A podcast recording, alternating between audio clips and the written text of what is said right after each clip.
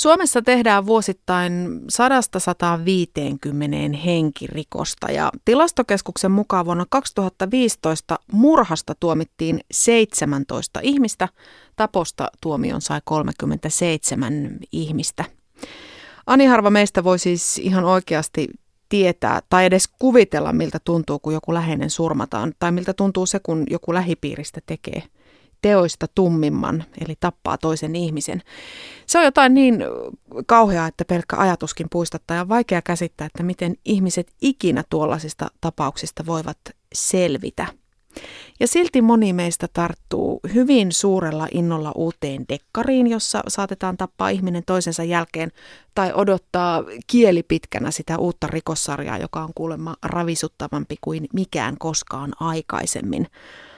Henkirikos on siis viihdettä mitä suurimmassa määrin ja tänään me pohdimme vähän sitä, että miksi näin. Vieraanamme ovat palkitun rikossarja Sorjosen käsikirjoittaja ohjaaja Mikko Oikkonen sekä pitkän linjan rikoskirjailija ja rikostoimittaja Jarkko Sipilä.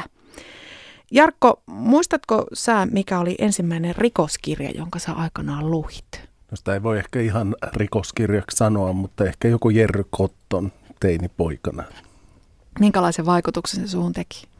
No ne oli vauhdikkaita, hyvin kirjoitettuja tarinoita silloin 80-luvulla, että, että Tapsa Baggelle vaan terveisiä, että kun niitä suomalaiset kirjoitti aikana, että nehän oli ihan taidetta. Mikko Oikkonen, kuinka ahkera rikoskirjallisuuden lukija sinä olet? En kovin ahkera, mutta olen lukenut rikoskirjallisuuttakin, varsinkin teiniässä tuli luettua kyllä. Onko sulla jotain suosikkeja? No suosikki on kyllä edelleen tuo Sandler ja Philip Marlovin kirjat. Jarkko Sipilä, sä oot tehnyt yli 20-vuotisen uran rikostoimittajana ensin Hesarissa ja sitten MTVllä. Minkä takia rikoksista aikanaan tuli sulle ammatti? Mikä niissä niin kiehtoi, että siitä urkeni ura? No niin kuin elämässä usein monet asiat on sattumia, niin, niin tämäkin, että mä olin Hesarin toimittajakoulussa ja sen jälkeen sitten – päädyin Hesarin kotimaan toimitukseen ja kuin sattumalta Nykäsen Harri jäi sitten kirjoittaa jotain leffakässäriä tai teatteria tai mitä se mahtoi ollakaan. Ja sitten mut palkattiin siihen Harrin isoihin saappaisiin 91 alusta ja tavallaan sille tielle jäin ja kun Harri tuli takaisin, niin jatkoin näitä hommia. No jos pikkasen avataan tuota suomalaisen rikostoimittajan työkuvaa, niin onko se sellaista jännittävää roistojen jahtaamista, niin kuin esimerkiksi näissä Lisa Marklundin dekkareissa, jossa tämä Bengtson on ihan mahtava poliisiapulainen ratkaisee kaikki rikokset ennen poliisia? Aika harvoin rikostoimittajat ratkaisee rikoksia, että se voidaan kyllä jättää ihan poliisille, mutta epäkohtia tuodaan esiin. Sellaisia, mistä ei puhuta ja jo tehty väärinkäytöksiä tai epäillään väärinkäytöksiä, niin tällaisia voi löytyä. Mutta kyllä se duuni on aika arkista. Istutaan oikeussaleissa, soitellaan ihmisille päivät pitkät. No joskus käydään bensa-asemalla sitten niitä tapaamassa, jos joku sellaisen vähän tuntemattoman paikan haluaa. Et ei se nyt ihan arkista ole, mutta, mutta ei se sellaista niin kuin, että istutaan päivät pitkät kallion savusissa baareissa ja kuunnellaan siellä, mitä vieressä pöydässä suunnitellaan. Että ei, ei sitä. Eli sun tyypillisestä työpäivästä ei saisi mitenkään vauhdikasta sarjaa esimerkiksi telkkari. Ei tyypillisestä, mutta on ollut päiviä, josta saisi kyllä aika hyvän. Kuinka syvälle sinne rikosten ja rikollisten maailmaan pitää sukeltaa, että pystyy noista aiheista kirjoittamaan? No siinä pitää ymmärtää, että minkä takia rikoksia tehdään, miksi niitä tapahtuu, millaisissa olosuhteissa niitä tehdään. Ja kyllä nyt kun näin pitkään on, on näitä seurannut ja samalla sitten tietysti tavannut monia poliiseja ja rikoksia, seurannut lukemattomia oikeusjuttuja, niin kyllähän siinä muodostuu se käsitys aina. Että mä oon aina kiehtonut näissä, että miksi se rikos tapahtuu. Mutta valitettavasti on paljon sellaisia juttuja, että missä ei koskaan saada selville sitä, että mikä oli se motiivi. Se on, se on ehkä se suurin tosielämän ja fiktiorikollisuuden ero, että – tosielämässä ei selviä, miksi se tapahtui, mutta fiktiossa lukija tai katsoja ei voi pettää niin, että se jäisi epäselväksi. No mä en käy sun verkostoista sen kummemmin utelemaan, koska tiedän, että et voi niistä puhua, mutta kyllähän nyt yli 20 vuodessa sulle varmaan jonkunlainen verkosto ja, ja tämmöinen yhteisö on muodostunut, josta sä niitä tietoja haet ja ammennat, mutta pitääkö rikostoimittajalla olla suhde niin kuin molempiin puoliin, sekä poliisiin että sitten sinne rikollisten puolelle? No onhan se hyvä, että, että tuntee ihmisiä molemmilla puolilla, poliisit tietysti on se päälähde, joiden kanssa toimitaan – mutta sitten jos on jotain epäselvää tai kuullaan jotain asioita, tulee ilmoituksia jostain poliisin menettelystä, ne saattaa tulla sitten rosvoilta.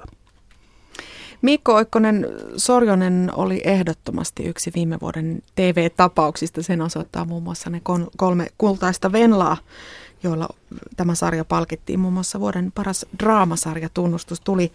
Kuinka tarkkaan te käsikirjoittajina sukelsitte tähän rikollisuuden maailmaan, kun sarjaa tehtiin?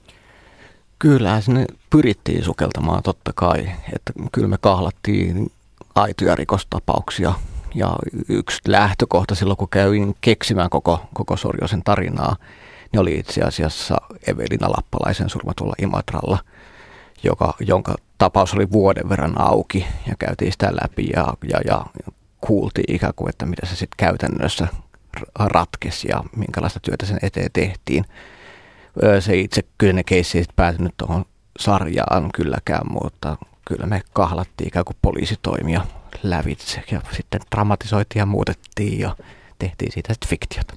Niin, eli tietyllä tavalla Sorjonenkin pohjautuu tosi tapahtumiin, jos Kyllä, se toki, Evelina Lappalainen siellä taustalla on. Toki kaikki fiktion täytyy jollakin muotoa niin peilata myös todellisuuteen. Kaveri puskahti kerran, että mä en ikinä lue suomalaisia dekkareita enkä katso suomalaisia rikossarjoja, koska meillä Suomessa ei oikeasti tapahdu sellaisia rikoksia kuin näissä kirjoissa ja sarjoissa tapahtuu. Mutta mitä te kovan luokan rikostekstin tuottajat tähän sanotte, että onko Suomi muka sellainen lintukoto, että meillä ei tapahtuisi tässä mielessä kiinnostavia rikoksia? Kyllähän täällä tapahtuu rikoksia. Mä en tiedä sitten tota, fiktion tekemisessä täytyy olla ne asiat, mitä Jarkko tuossa äsken just sanoi, että me pitää pystyä jollakin tavalla aina sukeltamaan motiiveihin ja ihmisten pääsisälle selittämään asioita ja toivottavasti myös niin kuin kuvaamaan ihmisyyttä sitten tietyllä tavalla katsojille tai niille, jotka kuluttaa kirjoja, jolloin ne muuttuu sävyltään vähän erilaisiksi, joka tarkoittaa, että niitä täytyy yksinkertaistaa, joskus kärjistää – tuolla fiktion puolella, mutta miksei meillä ole paljonkin tapauksia, mistä saisi hyvää fiktiota myös aikaiseksi. Luulen, että suomalainen rikoskirjallisuus on aika pitkälti tällaista kohtuullisen realistista, esimerkiksi ruotsalaiseen verrattuna, jossa, jossa tuntuu olevan vallalla se, että, että pitää aina entistä hirveämmällä tavalla tappaa se ihminen, että jos joku keittää sen öljyssä, sen uhrin ensin, niin seuraavan pitää sitten keittää öljyssä ja repii vielä, vielä noin ruumiin osat irti ja sitten seuraavan pitää syöttää ne vielä korpeille, että, että menee niin kuin tä, tällaisessa syklissä, että meillä, meillä se on kuitenkin ehkä kuvastaa sitä rikollisuutta tietyllä tavalla yksinkertaisemmin tai realistisemmin kuin mitä ruotsalaiset tekee. No jos nyt mietitään vaikka, viedään tämä keskustelu Norjaan, Junesbuun Harry Hall-tarinat, niin esimerkiksi Lumiukko, niin tuskin Norjassakaan nyt kovin paljon sellaisia rikoksia tapahtuu, mitä siinä kirjassa tapahtuu, että ihmisten raajoja asetellaan lumiukkojen päälle ja ne jätetään ikkunoiden taakse väijymään. Ja siis kerta kaikkiaan kammottavia, että ei kai sielläkään se, se on vähän se genre, että mm. niin pitää olla entistä hurjempaa ja entistä hirveämpää, mutta mä en siitä hirveästi tykkää. Että mun mielestä se on kiinnostavampaa, että miksi se rikos tapahtui ja mitkä tapahtumat johti siihen rikokseen ja mitä sen jälkeen tapahtui. Mikko Oikkonen, miten tärkeä ohjenuora teille oli Sorjosta tehdessä se, että ne tapaukset oli sen kaltaisia, että ne voisi ihan oikeasti olla totta? Mä en tiedä, voisiko ne kaikki olla totta. Kyllä me otettiin vapauksia joissakin kohti. Sanotaan vaikka Nainen järvessä keissi alkaa siis naisesta, naisella, joka on laitettu kotitekoiseen katiskaa järveen ja hengittää siellä putken avulla, niin käytiin patologin kanssa ja poliisien kanssa ja muiden kanssa läpi, että olisiko tämä mahdollista ja miten se olisi mahdollista. Teoriassa siis me keksittiin keino, jolla se olisi mahdollista hengittää siellä veden alla, mutta että vuorokausta tai kaksi vuorokautta 18 asteisessa vedessä, niin ei, ei selviäisi kyllä hengissä. Että kyllä me otettiin vapauksia asioissa. ja tuohon niin Jarkon kommenttiin, niin mä taas ymmärrän tietyllä tavalla semmoisen visuaalisen tai, tai emotionaalisen kärjistämisen kulttuuri. Meillä oli semmoinen käsikirjoitustiimissä käytetty termi kuin liskoefekti. Eli että on tietynlaisia visuaalisia kuvia tai visuaalisia myyttejä, mitä me haluttiin näyttää katsojille, jotka piirtyy ja, ja maalaa vahvan mielikuvan, mistä sen muistaa sen tarinan. Että mistä me aloitetaan koko Sorjonen sarja on siis pieni kahdeksanvuotias tyttö, jonka silmät on ommeltu kiinni ja suu on ommeltu kiinni. Ja on ikään kuin semmoinen primitiivinen kuva, että se piirtyy mieleen ja se, se aiheuttaa tiettyjä reaktioita. Mutta se ei ole itse tarkoituksellista. Eli sitten on ne reaktiot, minkä takia me tehdään tämmöinen rikos, mitä me halutaan kertoa siitä niin kuin koko maailmasta ja päähenkilöstä ja miten se vaikuttaa koko päähenkilön kaareen sitten loppusarjan aikana.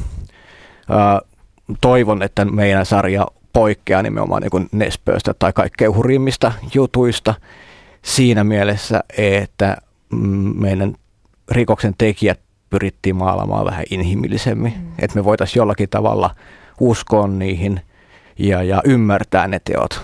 Ei tietenkään hyväksyä, mutta ymmärtää mm. ne teot. Se oli, se oli tärkeä päämäärä meille. No sitten jos, jos sä lähdet katsomaan taas tosielämää kahdeksanvuotiaasta tytöstä, tuli mieleen Vilja Erikan tapaus. Hmm. Niin, niin onhan se niin kuin täysin järkyttävän hirvittävä koko keissi, mitä siinä tapahtui, miten, miten tämä pieni tyttö kuoli, mitä hän oli joutunut kestämään ennen sitä. Et, et, kyllähän se niin on lähellä tämän tyyppistä ja se on, se on vielä totta. Et, et se on siinä kaikkein hurjinta, että se ei ole vaan niin jonkun mielikuvituksessa keksimää tai jonkun näyttelemää asiaa, vaan näin tapahtuu. Noin molemmat keisit on sellaisia, jotka jää ihmisen alitajuntaan, mutta ilmeisesti käsikirjoittaessa niin se on vähän tavoitteenakin saada ne muhimaan. Vähän sellaista painajaismatskua sinne ihmisen mieleen, että se jää sinne. Kyllä, kyllä se niin kuin nämä, mitä sanoin, näitä myyttiset kuvat, niin on kauhean olennaista tarinan kerronnassa. Ja itse aihe murhana, murha-aiheena on juuri sellainen, että se, se nopeasti piirtyy kaikkien niin kuin primitiivitunteisiin. Ja sit, pelotella. Niin, siis se on tietyllä tavalla pelon luomista ja se on niin kuin, uh, Lovecraft sanoi jossakin vaiheessa, että tuntemattoman pelko on niin kuin se vahvin tunne, mitä ihmisillä on ollut kautta historian. Ja siitähän on kyse, että me tunnetaanko me toisemme, tunnetaanko me toiset ihmiset, mitä ne kykenee tekemään. Ja murha on siihen ihan äärettömän hyvä tehokeino sitten lähteä kertomaan tarinoita. No sikäli kun sillä nyt enää mitään merkitystä on, niin se teidän alkunne kyllä toimi siinä Sorjosessa aika kiitos. hienosti. Yle, Radio Suomi. Rikostoimittaja, kirjailija Jarkko Sipilä. Miksi murha on niin hyvää viihdettä kuin se on? No ehkä se viihde on vähän siinä, jännitysviihde on ehkä mm. parempi mm. sana, että, että jos katsotaan viihdettä, niin sitä on putousta ja jotkut mm. vastaavat mm. ohjelmat, mutta se, se tietyllä tavalla antaa sellaisen tavan katsoa sinne maailmaan, jossa itse ei, tai tavallinen ihminen ei koskaan liiku sinne poliisitoimintaan, sinne rikollismaailmaan, sinne missä on psykopaattisia ihmisiä, jonne ei onneksi tarvitse mennä, mutta, mutta siinä on sellainen niin kuin tietynlainen vetovoima siinä, että miksi pahaa tapahtuu. Sitä haluaa ymmärtää sitä kautta ehkä lukea näitä kirjoja tai saa katsoa sarjoja.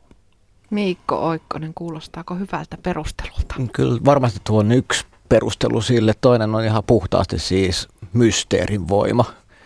Eli murha, mysteeri on ollut varmaan kautta historian yksi semmoinen kiehtovimmista niin keinoista koukuttaa lukijaa tai katsojaa niin kuin seuraamaan tarinaa. Et se, jos puhutaan, että on erilaisia niin kuin emotionaalisia koukkuja, mitä tapahtuu kaikessa fiktiossa, mitä tehdään, niin sitten yksi niin kuin älyllinen koukku on mysteeri. Se taitaa olla ainut älyllinen koukku, joka oikeasti toimii. Ja tota, se on mun mielestä yksi vahvimpia, kun katsoo sitten, että miten, mitä kirjoja maailmassa myydään eniten, minkälaiset leffat menee niin kuin enit, suurimmille yleisöille, niin tuppaa olla jollakin tavalla mysteerikerrontaa perustuvia juttuja.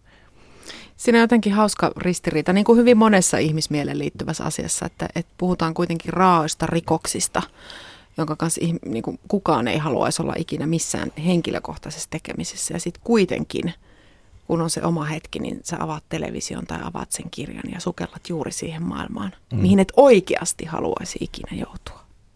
Tunnistatteko te tämmöisen ristiriidan?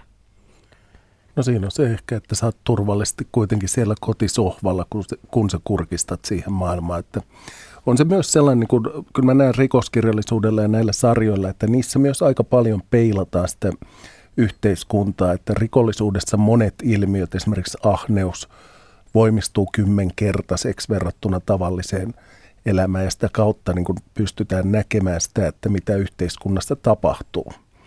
Mikä on se rahan voima, joka tuntuu koko ajan vain muuttuvan suuremmaksi suuremmaksi. Ja, ja sitä kautta pystytään myös yhteiskunnallisia asioita sen rikoksen, joskus voi olla, että se rikos on siellä loppujen lopuksi aika pienessä roolissa siinä, mutta se tarvitaan sen jännitteen luomiseksi siinä fiktiopuolella.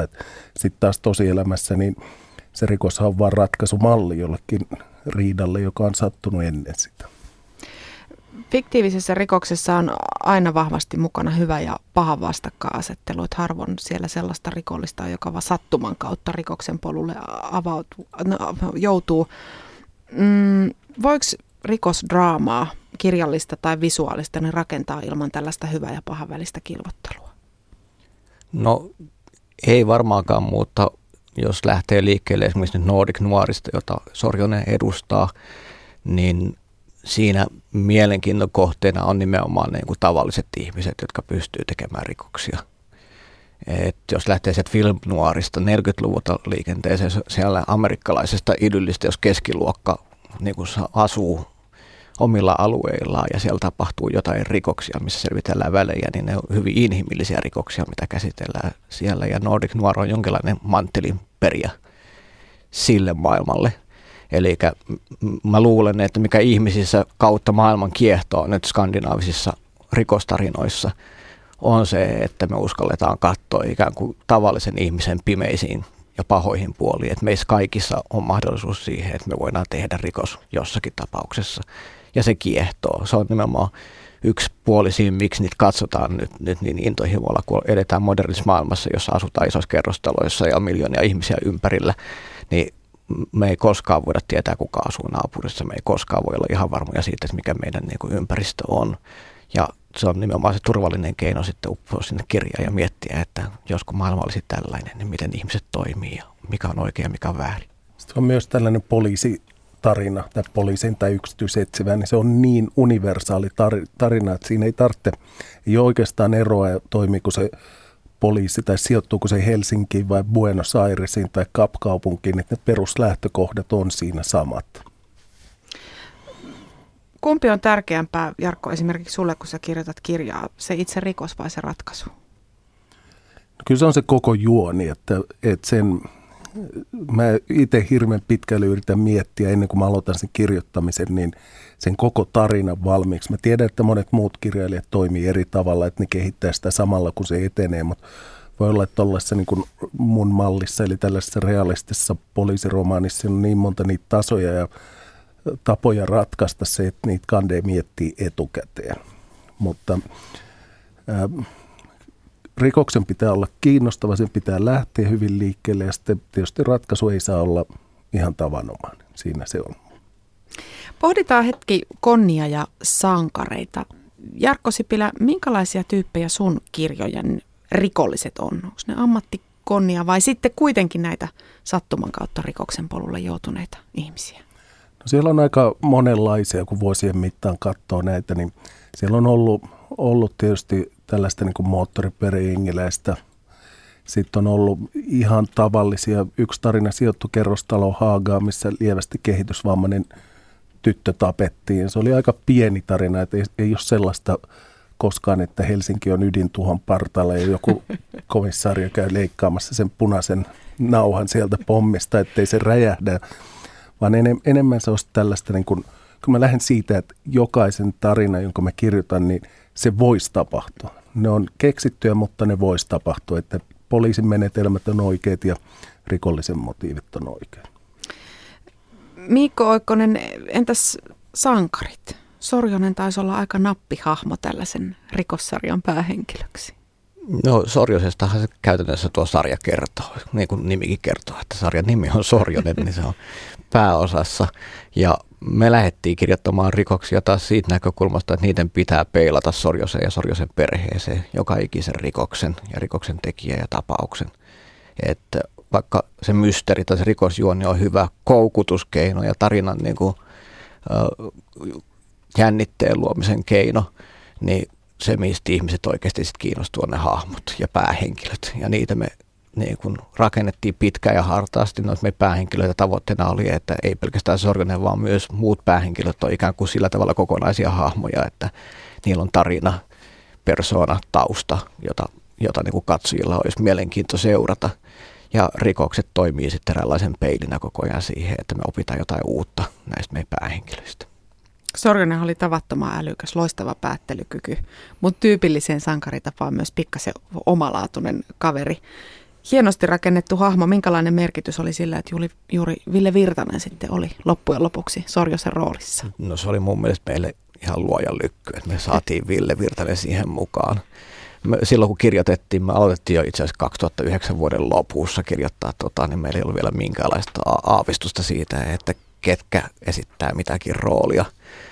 Ja sitten kun Ville löydettiin tuohon rooliin, niin itse asiassa paljon niistä, mitä oli kirjoitettu käsikseen, niitä kädenliikkeitä ja pään koskettamisia, niin ne tuli Villeltä itsestään. Me alettiin karsia niin, että se käsiksestä äkkiä pois, että, että ei ohjata näyttelijää turhan takia sitten tekemään sitä, mitä Ville itsessäänkin on. Jarkko, sun poliisisankari useimmissa romaaneissa on Kari Takamäki. Kuulostaa kovin tavalliselta suomalaiselta mieheltä. Minkälainen poliisi Kari Takamäki on? No se oikeastaan lähti vähän sellaista, että kun se vuonna 1999 tai 2000 kehitti tämän hahmon ja sarja alkoi siitä, niin oli tietysti katsonut näitä ruots, ruotsalaisia dekkareita, missä näillä poliiseilla, komissaarioilla on paljon henkilökohtaisia ongelmia. On alkoholia, terveyttä, avioliittoa, lääkkeitä, vaikka mitä mahdollista pulma ja silti ne on briljantteja komissaarioita, jotka yksin ratkaisee kaikki jutut. Ja samaan aikaan oli ollut kymmenen vuotta rikostoimittajana, niin, niin mä en tunnistanut niistä oikeista komissaarioista tällaisia ruotsalaissankarin ilmiöitä, jolloin, jolloin se päätyi siihen, että laitetaan mieluummin sellainen vähän väritön tyyppi, asu Leppävaarassa, ajo farmari Volvolla, ei taisi olla Toyotalla vielä, ja, ja tavallaan se ei, ei nimenomaan haluttu mennä sinne perheeseen, vaan, vaan pikemminkin sitten pysyä niissä rikoksissa. Ja siinä sitten vielä, vielä se, että sillä oli jo heti alkuvaiheessa sellainen vahva oma tiimi, eli jotka mahdollisti sen, että niitä tarinoita pystyi kertoa eri ihmisten näkökulmasta. Sä nostit ruotsalaiset dekkarisankarit mm. tässä esiin. Mul, sanokaa lapselliseksi, mutta mun on välillä kamalan vaikea muistaa, että Kurt Wallanderia ei oikeasti ole olemassa se on jotenkin niin iskostunut. Elokuvat katsottu moneen kertaan, kirjat luettu moneen kertaan. Luin jostain riko, jotain rikosuutista kerran ääneen aamupalapöydässä, niin jälkikasvu totesi, että pitäisi soittaa Vallanderille, että se ratkaisi sen ihan tosta noin vaan, että Vallander on tavallaan herännyt henkiin. Jarkko Sipilä, onko rikosviihteen kirjallisuuden TV-sarjojen historiassa jotain sellaista hahmoa, joka on suhun tehnyt aivan erityisen vaikutuksen? En mä tiedä, kyllä mä näistä niin kuin Ed McBainin 87. piiri. Se, se oli tota, ne oli, ne oli hyviä kirjoja. Sitten oli tämä Hill Street Blues TV-sarja, joka aikana Oi, oli aika val, vallankumouksellinen myös kerronnalta ja tavallaan sitä kuvaukselta. Nyt varmaan tuntui auttamattoman hitaalta, jos sitä katsoisi uus, uusintana ja vähän kököltäkin ehkä. Mutta nämä on ehkä ollut sellaisia.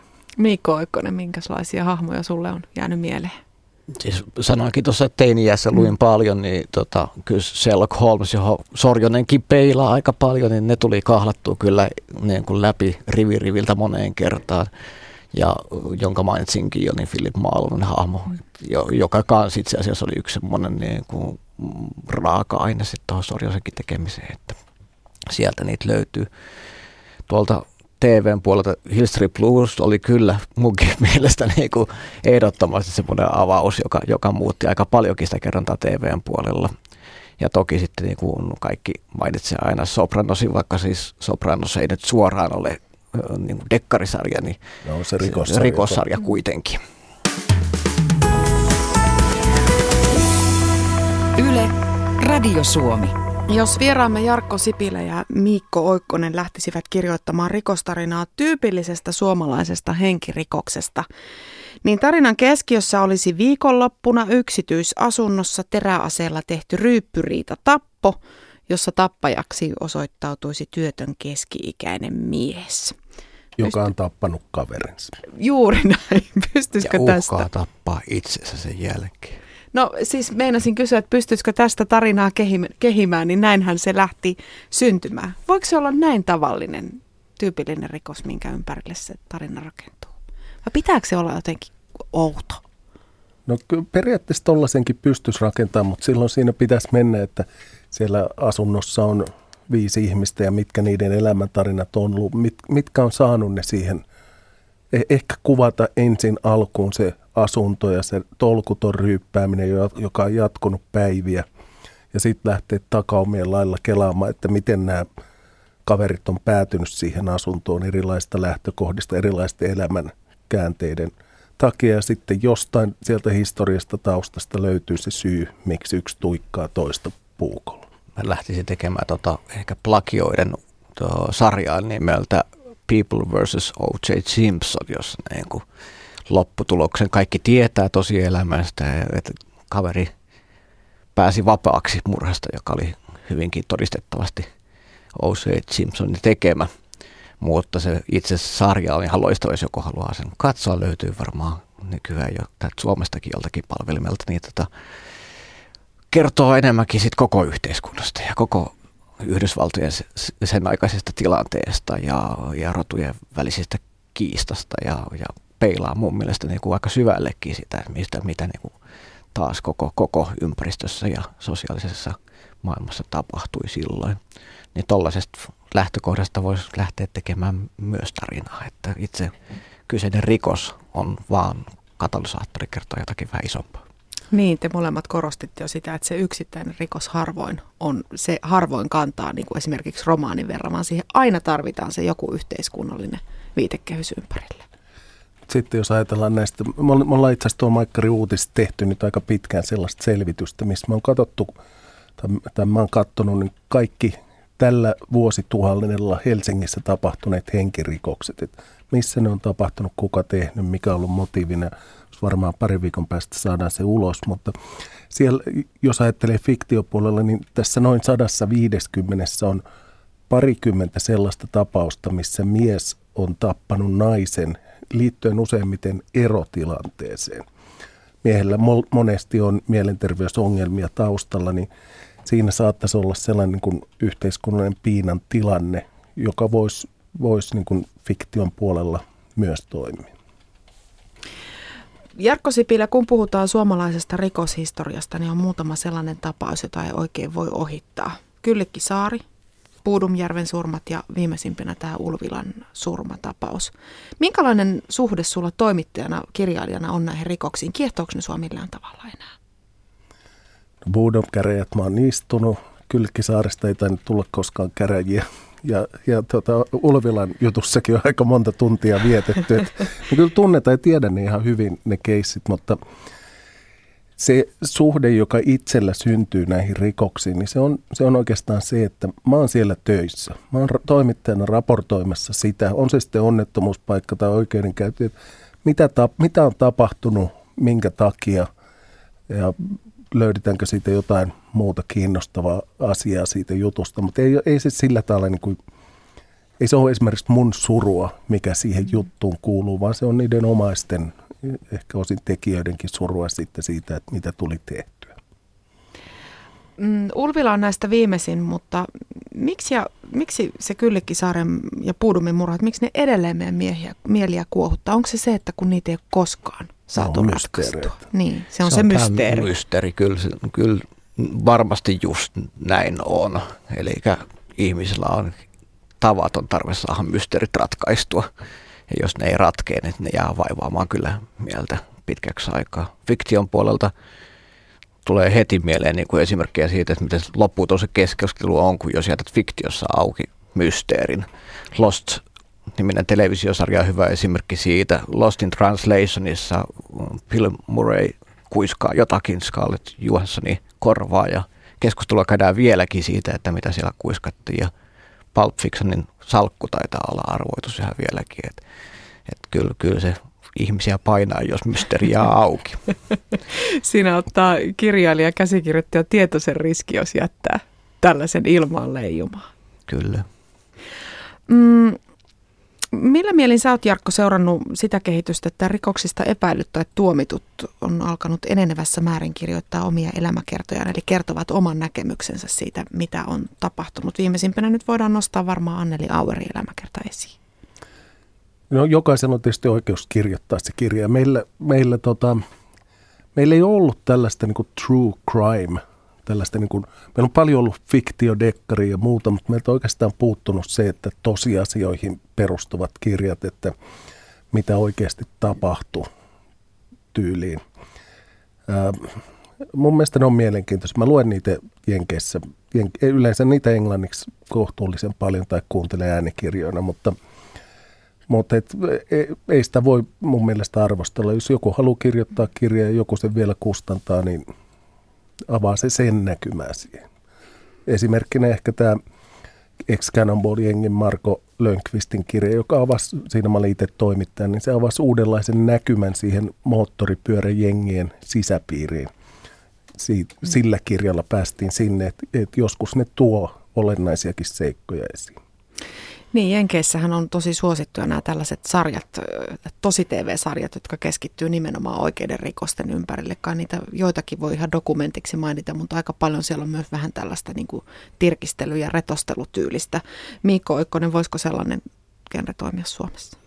Varmasti toimii. Siis sehän perustuu sitten jollakin tavalla taas niin kuin tuntei, tunteisiin ja tun, tunneelämysten ajamiseen. Eli kun on tuttu rikos, niin kiehtoo vähän niin kuin tosi TVn tavoin se, että mitä niiden henkilöiden motiivit on ja taustat on ja miten ne itse kokee nämä asiat tapahtuneen ja ne ristiriidat niin kuin erilaisten medioiden tai eri ihmisten välillä. Että just isoista rikoksista useimmat tahot on kirjoittanut jenkeiskirjoja, just tämä O.J. Simpson, minkä mainitsin, niin siitä varmaan kaikki osalliset on kirjoittaneet oman versionsa. Paitsi tietenkin he, jotka ja menettivät ne, ne käsit, niin, ne, käsittääkseni menneet aika hyvin kaupaksi, että siinä on joku tämmöinen tarve ikään kuin ryöpyttää emootioita uudestaan sitten. Mut siitä mä en, mä en henkilökohtaisesti kyllä pidä sellaista kirjoista, missä sitten kirjoitetaan tosi tapahtumaan perustuva fiktiotarina, missä sitten täydennetään jotain asioita sieltä siitä tunnistettavasta oikeasta tapahtumasta fiktiolla, että näin se ehkä sitten meni, niin se ei, ei mm. mun mielestä se ei vaan toimi. Että. Niin, eli faktat pitäisi olla niin. oikein. Ähm, Jarkko, sä oot saanut kiitosta siitä, että roma, sun romaaneissa annetaan hyvin realistinen kuva nimenomaan poliisin työstä. Onko se aina ollut sun pyrkimyskin, että nämä asiat ovat oikein? Se on, että jos, jos poliisit kirjoittaa ja käyttää oikeita kuoleman syyn lomakkeita, niin sitten sä voit vähän isommissa asioissa huijata ja viedä sitä lukioa, kun se poliisilukijakin tunnistaa, että tämä on nyt oikea lomake, niin jossain muusta pitää mennä. Mutta se, mä oon käyttänyt sellaista niin realist, realismiin pyrkivää kirjaa, että kyllähän siinä fiktion ehdoilla niitä tehdään, että, että jotain jännitettä sinne saadaan. Mites Miikko, kun Sorjosta teitte, niin kuinka tarkkaan poliisin oikeat työmenetelmät kävitte läpi ennen kuin lähditte niitä sarjaan tuomaan? Kyllä me pyrittiin käymään ne läpi. Me tehtiin kyllä jo dramaturgisia valintoja niin kuin järjestää matkan varrella. Hoijottiin ja muokattiin dramaturgiaan sopivaksi niitä, mutta kyllä me aika hyvä pohjatyö kuitenkin tehtiin sitten matkan varrella. Että useimmat virheet ovat tahallisia virheitä. Tämä on hyvä sanoa. Hieno selitys. Tein tämän virheen tahallani. Mm.